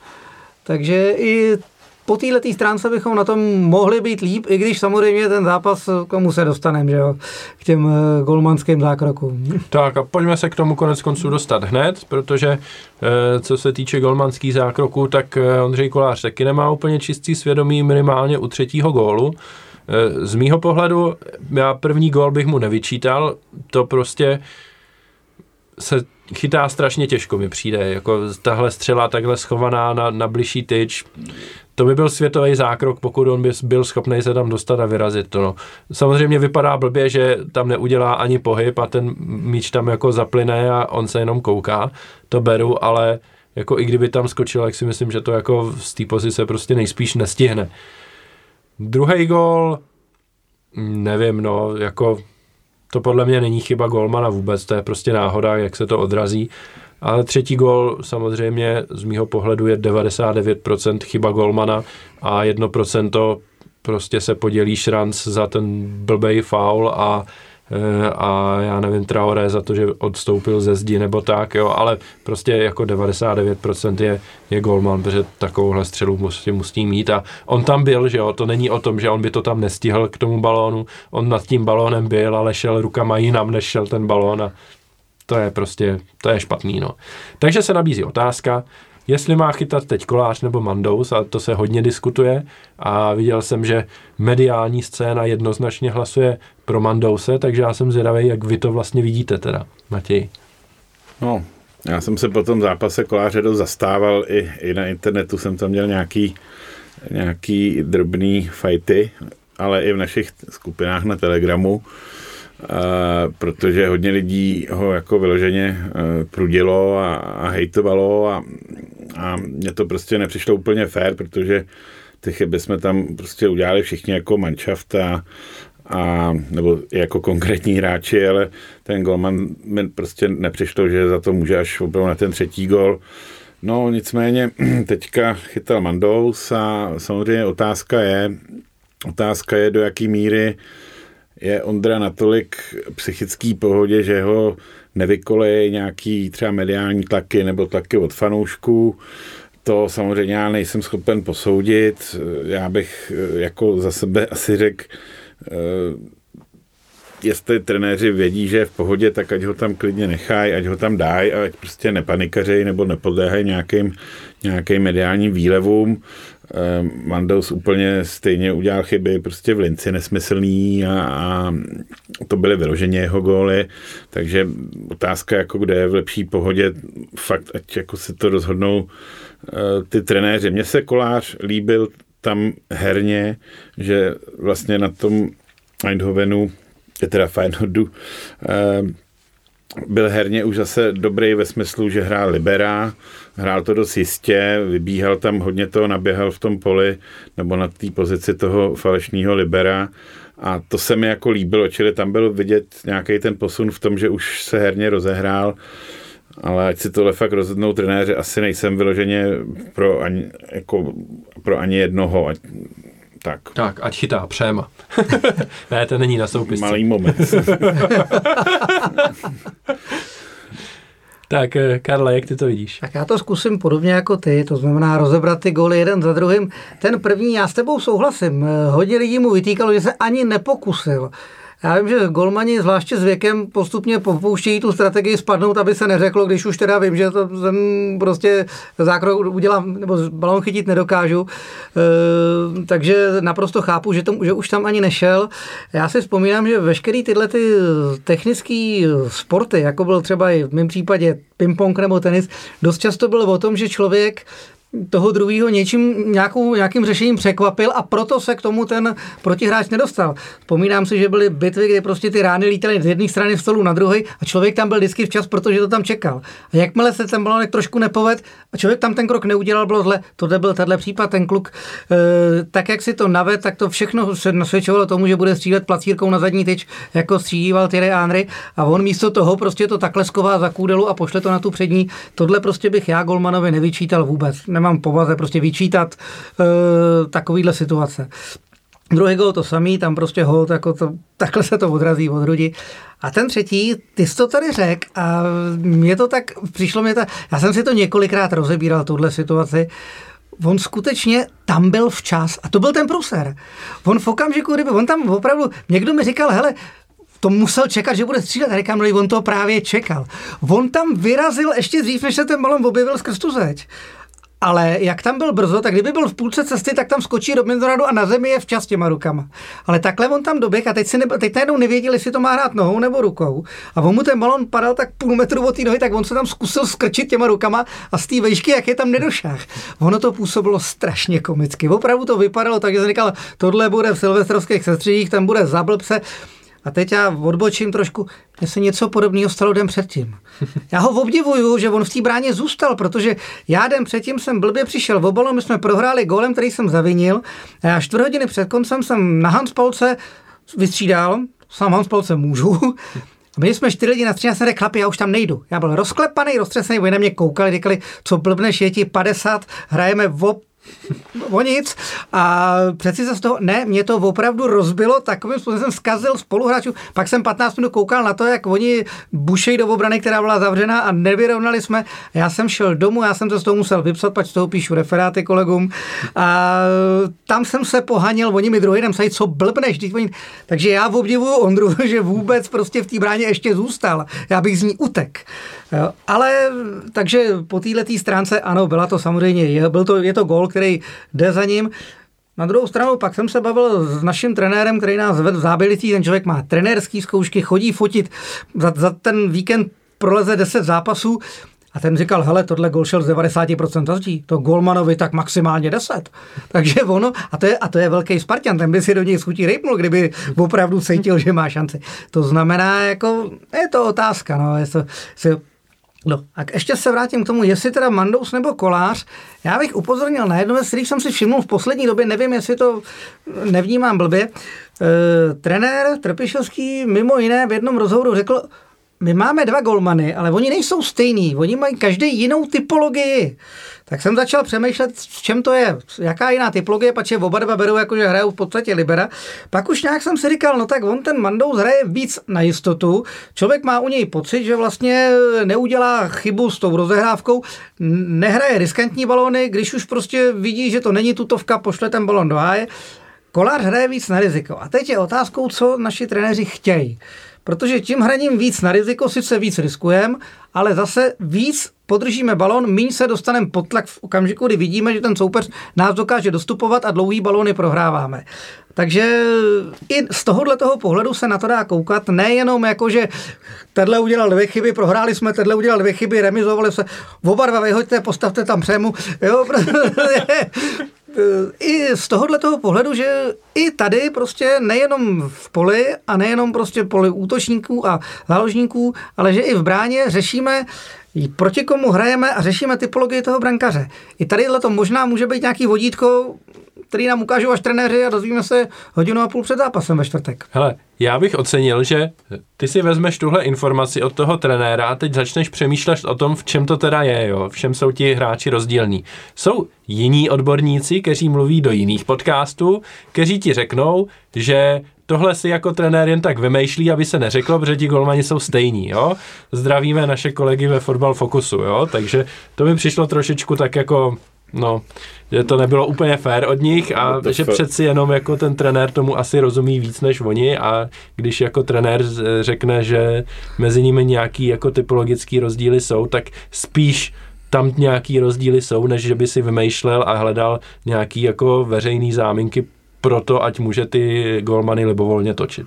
No, on tomu rozumí ten trenér víc, než někteří ty účastníci podcastu bez pochyby a proto taky já jsem třeba ti nebyl schopen odpovědět vlastně nějakou seriózní odpověď, protože ten trenér to ví sám nejlíp a bez pochyby teďka Mandous nechytal kvůli tomu, že by si trenér myslel, že to tam prostě posral. To bylo předem daný a stejně taky už teďka předem daný, kdo bude chytat ve čtvrtek. Jenom to nevíme. Konec konců trenér to vlastně říkal po Pardubicích, že jako oni vědí, kdo bude chytat. No. Takže my to nevíme, my se musíme nechat překvapit. Já bych si, pokud bych si měl tipnout, tak si myslím, že bude chytat Kolář. Na druhou stranu, jeden důvod, který jako by hovořil pro Mandouse z mé strany, je ten, že, a to je znovu zajímavá otázka, jakou čekáte stoperskou dvojici, protože teď máme teda zdravé a připravené Ousou a Kůdelu i Kačarabu. A já bych osobně čekal, že budou hrát Ousou a Kačaraba. A v takovém případě Mandous s nima má odehráno daleko víc než Kolář. To je zajímavá myšlenka. No. Já jsem o tom uvažoval podobně před zápasem s Feyenoordem, že víceméně jsem se o tom zmiňoval i na Twitteru, že tam někdo psal, proč vůbec šel Kolář do brány, tak jsem upozorňoval na to, že Kolář šel chytat derby, protože tam začínal Hovorka po dlouhý době a chtělo se, aby měl za sebou golmana, který ho zná a teď šel zase po dlouhý době do hry Kůdela, který to samý prostě před Mandousem neodehrál víceméně skoro nic. I to je možný, že vlastně teď v tuhle chvíli, když budeme mít vzadu, když máme k dispozici Kačarabu s Ousovem, že by mohl za nima chytat Mandous. I na tohle to se dá, i tohle může být vodítko. To můžou být přesně ty drobný rozdíly, který ten trenér vidí a nás to třeba naplní, že nás to nenapadne, ale nenapadne to některé novináře nebo některé redaktory sportovních deníků. My jsme, aby nás to napadalo. Tak no, to je na tom to nejsmutnější, že to jako napadá nás a nenapadá to. Ještě teda možná vy jste redaktoři, no, ale no, stejně to jsou opravdu takové věci. My za to bereme drobný. Vy za to neberete mukiony. My za to bereme langusty v tom v press centru. Tak. Samozřejmě. Tak, já se podívám, co tady mám, protože jsme zase samozřejmě prodiskutovali hodně. Mám tady rozhodčího, ale toho bych možná přeskočil, protože za mě jako jasně ten náš první gól, já jsem nejdřív nevěděl, jestli bych to pískal nebo ne, pak asi jako z těch opakovaček to vypadalo, že spíš ten Sor tam jako bránil, nebo minimálně nějakým způsobem ovlivňoval toho obránce. Byť si nemyslím, že ten obránce by tam jako šel po tom balónu. Já myslím, že jo. Na mě to dělalo dojem, že kdyby tam ten Sor nebyl, tak to ten obránce dokáže vykopnout, nebo se o to aspoň může pokusit. Jasně. Takhle nemohl. No. A na druhé straně tam byla jako penalta na Sora, tuším taky. Na Holeše. Na Holeše. A tam bych podotkl, že pokud by to písklo jako faul, tak by to skoro zavánělo žlutou kartou a to by byla druhá žlutá pro toho hráče, takže tam už je to zase to ovlivnění taky jako docela poměrně velký. No. Tam já hlavně nevím, jak to ty sudí mají, jestli mají o poločase šanci podívat se na záznam. Jo, protože jestliže ten rozhodčí dostane nějakou nalejvárnu od těch hráčů už takhle o přestávce nebo během na začátku přestávkový pauzy, kdy se okolo něj sesypali jako hrozen a on se pak ještě podívá v kabině a vidí, že teda opravdu jim uškodil, tak si myslím, že to podvědomí vrátit to. Jasný, tam prostě být musí. Jako. Nakolik je, stokrát si můžu říkat, je to profík a víš, že tohle to se prostě nedělá, že nemůžeš kompenzovat. Musí to tam podle mě někde vzadu být. No. Jasný.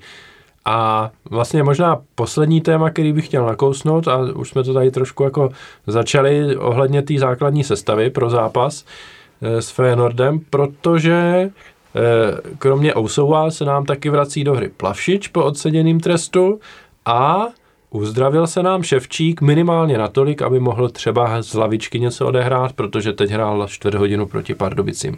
Takže se nabízí otázka, jak byste to celý dohromady poskládali. Matěji, tak. A přidám, že s otazníkem naopak jsou starty Holeše a Sora, což říkali trenéři kolem zápasu s Pardubic, ať už před nebo po, že tam je to jako nejistý a uvidíme.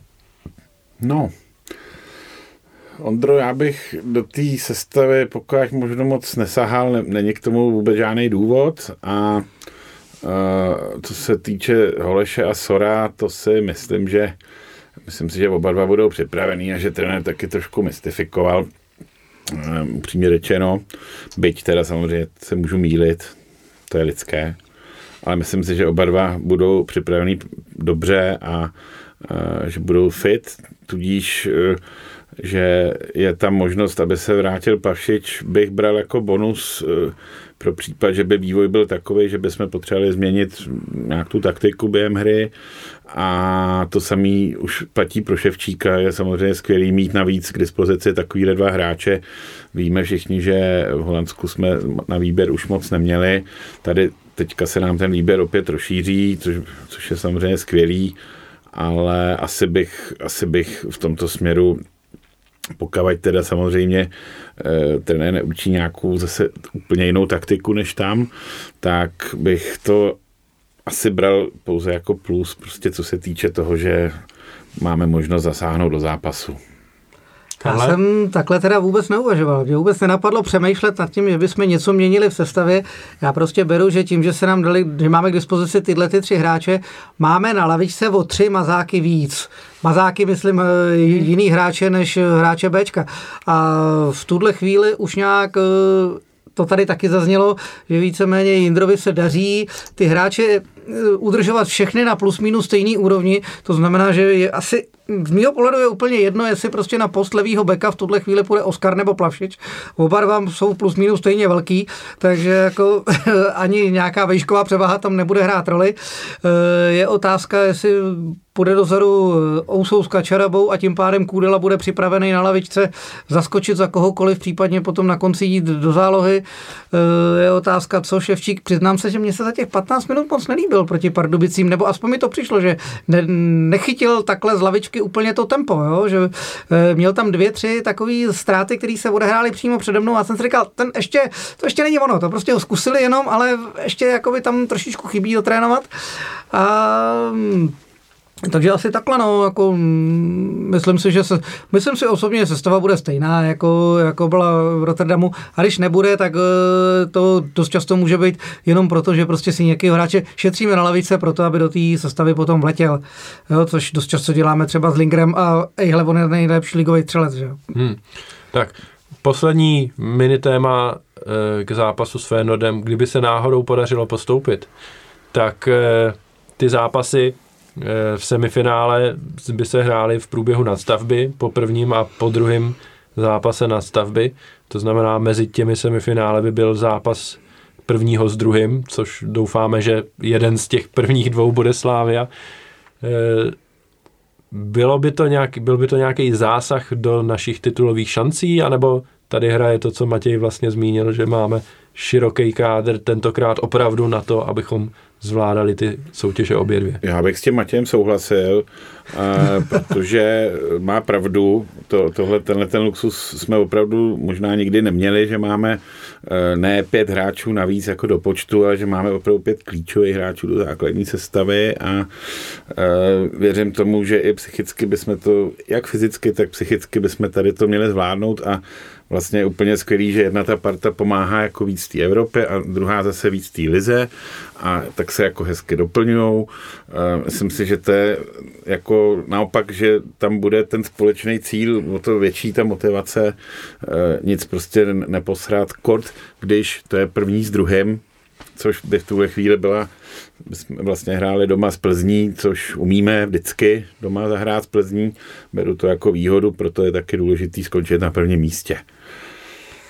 Já bych ještě přidal jednu věc a to je ta obrovská psychická výhoda, to člověka strašně nakopne.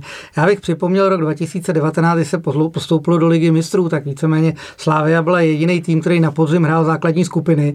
Hrála prostě zápasy s Interem, Barcelonou, s Dortmundem, to byly zápasy jak řemen a vedle toho hrála pravidelně po zápasech v Lize mistrů, hrála ligu. A na konci podzimu vedla ligu o 16 bodů, jo, kde v podstatě ty hráči tím, že úspěšně vystupovali v Evropě, do sebe pumpovali sebevědomí. To pak Soufal říkal, když přestoupil do Vezemu, že prostě my jsme byli tak nabití sebevědomím, že prostě jsme lezli do zápasu s tím, že není otázkou, jestli vyhrajeme, ale o kolik. A nějakýkoliv zádrhel v tom zápase nebyl problémem, prostě vědělo se, že to dokážeme přebít. A to samý si myslím, že by bylo i teď, kdyby se prostě podařilo postoupit, tak ty hráči do sebe napumpují obrovský adrenalin. A každému to naopak strašně psychicky pomůže, strašně ho to psychicky zvedne a to sebevědomí, ta hlava je 90% toho výkonu potom. Tak jo, tak já myslím, že to můžeme ukončit, minimálně tenhle segment o Evropské konferenční lize a dáme si ještě krátkej předěl a poté nějaký krátkej freestyle.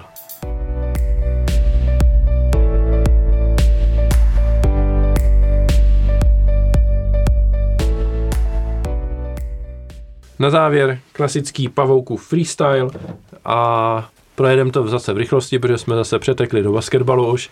Takže první téma, zaslouží si Jiří Sor kritiku za to, že nedal ještě gól v lize, když nastoupil 3x v základní sestavě a 2x jako střídající hráč. Karle. Já myslím, že Sor si zaslouží pomalinku sochu Ferenu a ne kritiku. Prostě to, co předváděl v Evropské lize, je fantazie a je jenom otázkou času, kdy podobným způsobem dokáže překonávat obrany soupeřů i v lize. Byť to třeba bude složitější, prostě protože v obrany naproti nám parkuje autobus. Já si myslím, že rychlej hráč se dokáže prosadit rychlejma 3, 4 prvníma krokama. Spoustu těch, nebo ne spoustu, on dal gólů 6, podle mě minimálně tak 2, 3 byly stejně z pozice, kdy to nebylo o tom, že někomu uteče.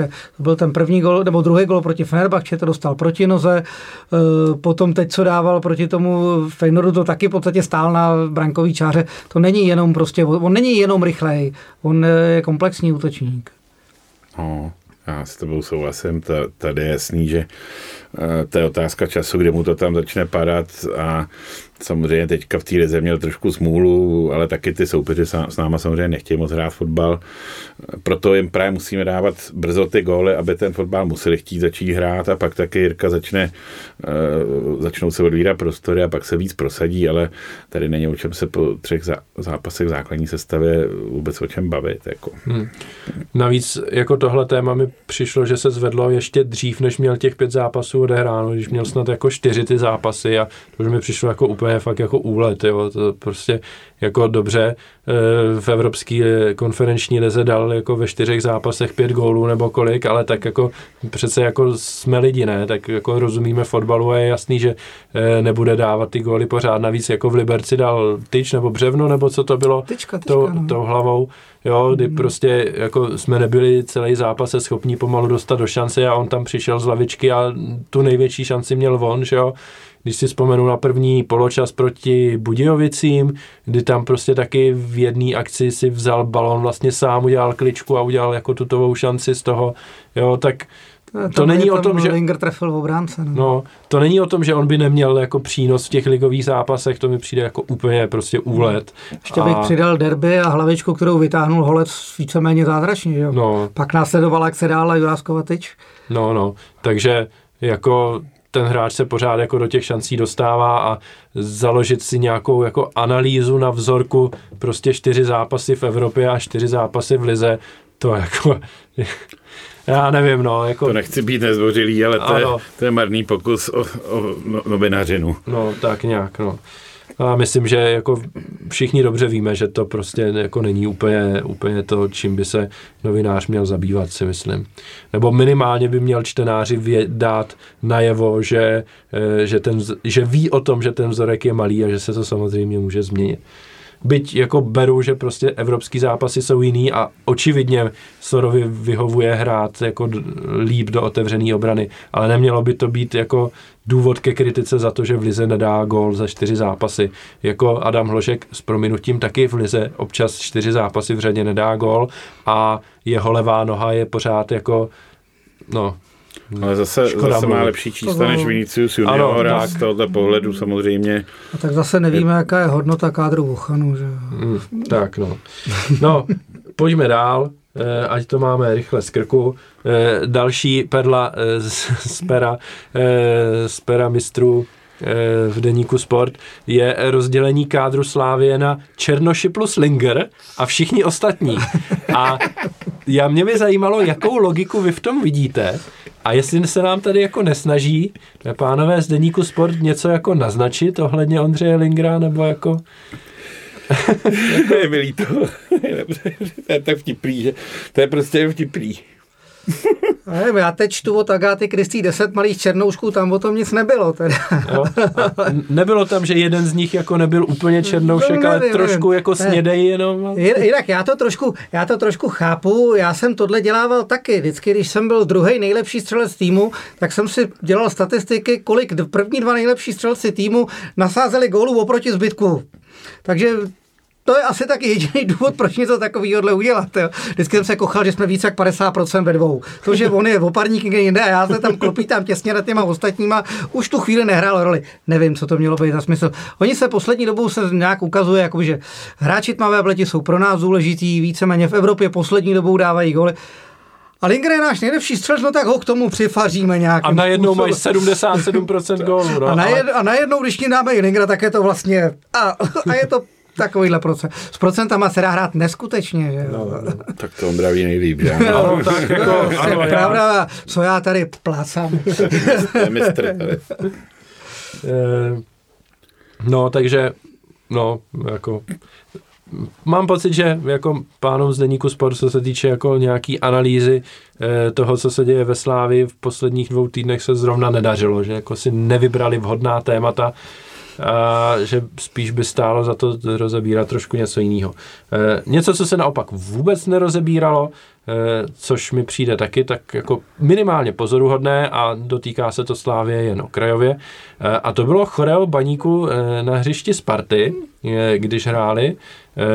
Měli jako krásný choreo, já to musím jako ocenit vyloženě jako baníkovci, když udělají nějakou takhle velkou plachtu prokreslenou krásně, tak to vypadá fakt skvěle.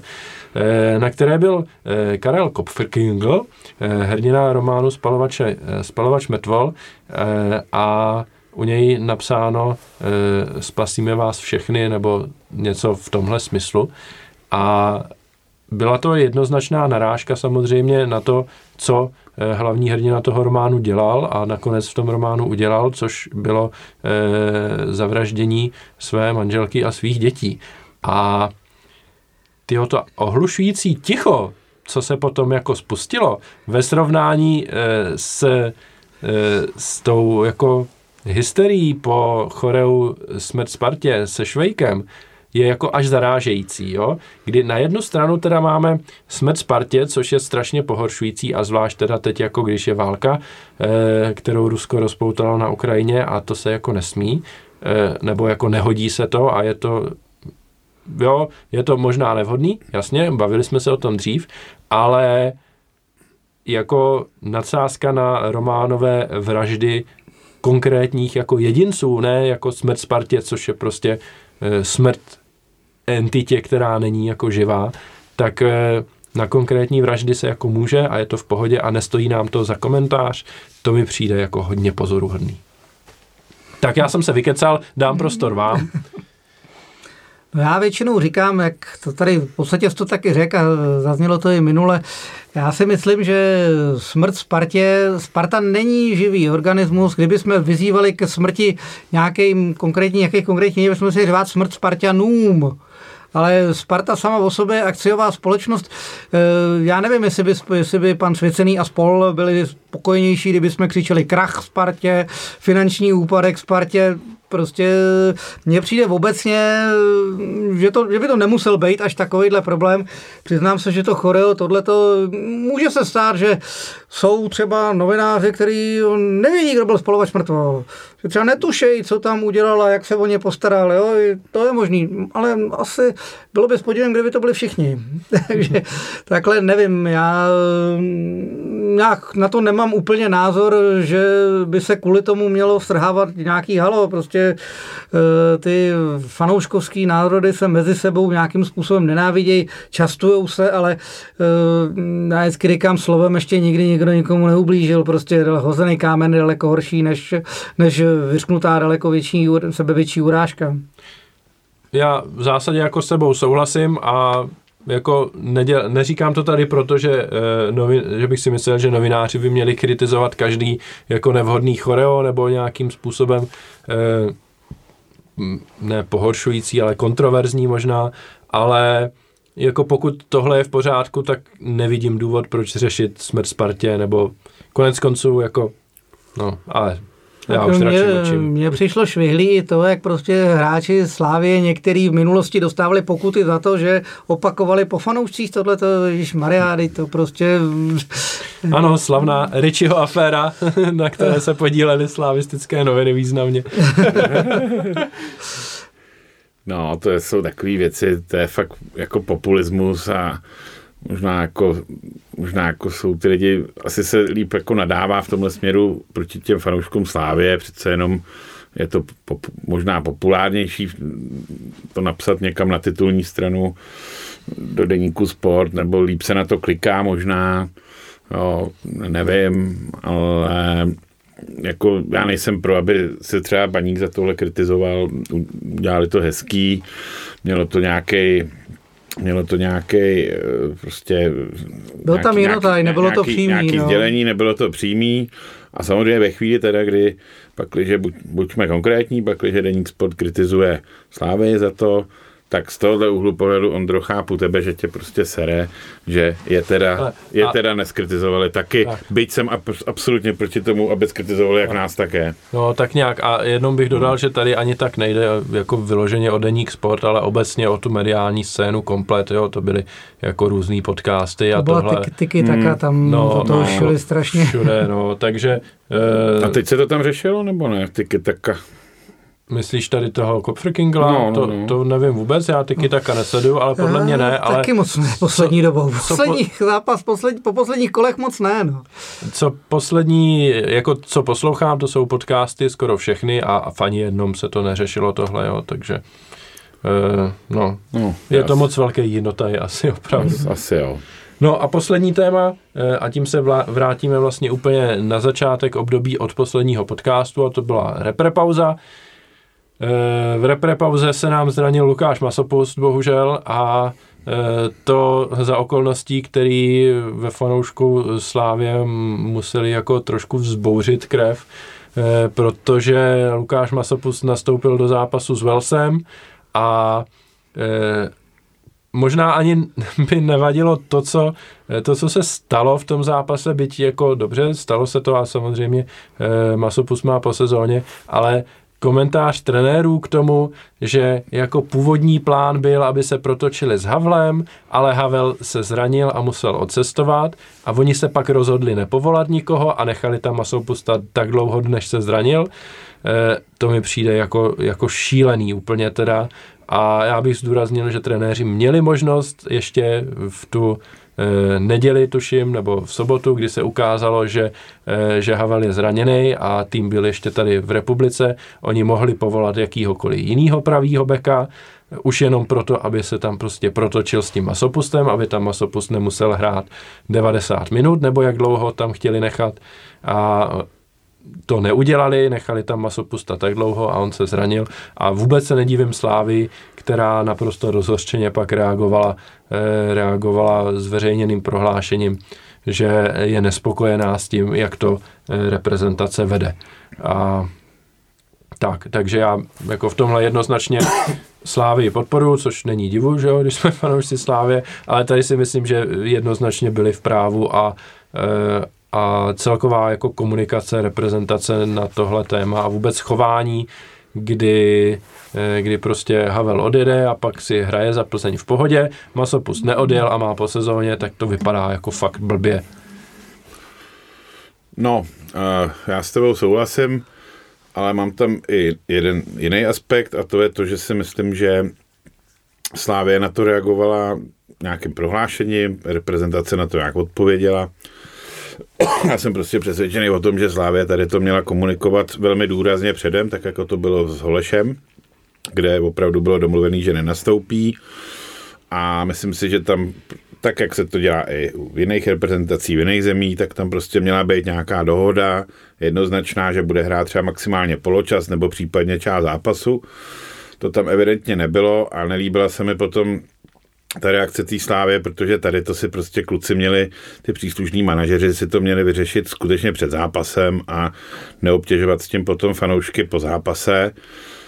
S čímž jde ruku v ruce to, že samozřejmě pak, když se vědělo, že Havel letí zpátky, tak se opravdu právě kvůli tomuhle měl povolat další hráč, který se měl i vyzkoušet, ve výsledku od toho ten zápas byl. A Masopust tam měl jít třeba jenom na půl hodiny. A ne, že se pak bude povídat, že hráč chtěl nastoupit, hráč chtěl být na hřišti. To mě vůbec nezajímá. Platí ho Slavie Praha, teďka probíhá klíčová část sezóny a minimálně i ten hráč by si měl teda vybrat, jestli je pro něj důležitější z tohohle úhlu pohledu teda hrát ten celý zápas za tu repre, bojovat tam těch 90 minut, nebo teda chtít bude hrát zbytek sezóny, ať už se jedná o čtvrtfinále tady v konferenční lize, případně zbytek té ligy a nadstavby. To i on by si měl dobře rozmyslet, co je pro něj ta priorita. Jestli to bylo tak, že pro něj byla priorita, že chtěl odehrát celý tento zápas a trenérovi to takto sdělil, tak tomu bohužel nerozumím. Tak a já bych dodal ještě, než pustím Karla ke slovu, hodně dobře tohle téma rozebrali naši přátelé z kontrapressingu, takže pokud neposloucháte, najděte si podcast Kontrapressing a jejich díl o reprezentaci, který je teď asi buď druhý nebo třetí dozadu, který vydali vlastně po reprezentační přestávce a naprosto se stotožňuji s tím, co tam pánové řekli a rozebrali to daleko šířeji, než my tady máme teď čas. Karle. Tak je otázkou, jestli se k tomu mám vyjadřovat, když se teďka pozval někam, kde to rozebrali šířeji.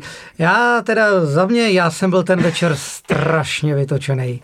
Mě to hrozně rozlobilo tohleto, protože přesně jak už bylo řečeno, nebo jak několikrát zaznělo, hráči Velsu, ty nastoupili víceméně v naprosto jiný sestavě, než hráli předtím. Ten jejich trenér využil té možnosti prostě vyzkoušet si všechny možné další varianty, který má. To samé jsme měli udělat my, prostě nebylo důležitý ten zápas vyhrát, nebylo důležitý ho remízovat, nebylo důležitý v něm udělat kdo ví, jaký výsledek. To přátelský utkání, notabene, když nás k tomu prostě ještě UEFA bláznivá donutí, tak vysloveně musí sloužit k tomu, abych si vyzkoušel další adepty reprezentace. Takhle to bylo vždycky, v létě se jelo někam do Kuvajtu, tam prostě se poprvé v reprezentaci objevili Hloušek, Šural, já nevím kdo ještě, prostě, který se potom najednou se ukázalo, že třeba, hele, oni tam zahráli dobře, tak je postavíme, anebo ne, tenhle ten tam zahrál mizerně, tak už ho potom příště zvát nebudeme. Jestli to trenér pojal tak, že jako tenhle zápas mu může zachránit krk jaksi u reprezentace, tak to prostě bylo špatně. Bylo špatně a dopadlo to bohužel tím nejhorším možným způsobem pro Slávy. Tak, já nemám co dodat a protože už zase jsme daleko přes hodinu a půl skoro, nebo ne daleko, ale jsme kolem hodiny a půl a pár minut navíc, tak to pojďme ukončit. Já moc děkuju Matějovi alias Leonejkovi. Já děkuju, Ondro, tobě a ještě jednou blahopřeju k krásnému jubileu, o kterém jsem, mimochodem, jak se mi to vypadlo, takže ještě i v tomto kontextu samozřejmě ty langusty budeš mít u mě schované. Chci ti popřát hodně dalších úspěchů, aby tě to bavilo a abys to dotáhl jednou na tu 1000 a ty vole. Ale 100 tady zabrala 5 a kousek roku, tyjo, jako 50 let, jako nevím teda. Jseš ještě mladý kluk. Tak máš svýho nástupce doma, tak budeš ho muset samozřejmě vést k tomu, takže děkuju za tohle a samozřejmě přeju si, aby jsme se po čtvrtku všichni radovali a následní zápasy, aby nám přinesli tu samou radost, jako jsme teďka měli možnost zažívat. Tak a děkuji taky Karlovi. Tak já taky velice děkuji za pozvání. Je pro mě samozřejmě čest být v jubilejním podcastu. Tak a děkujeme především vám posluchačům, protože když vy byste nás neposlouchali, tak my bychom asi nenatáčeli tak dlouho, jako to děláme. Pošlu poděkování taky do režie Milošovi, který se nás tady ujal ze studia Soundwave, který, když nás poslouchal a zjistil, že náš zvuk byl vpravdě mizerný, tak se nás ujal a od té doby můžeme natáčet tady ve studiu. Takže díky vám všem, mějte se hezky a uslyšíme se velmi brzy, protože zápasu je hodně, takže nejspíš už někdy za 2 týdny asi. Do té doby se mějte hezky, fanděte Slávy a ahoj!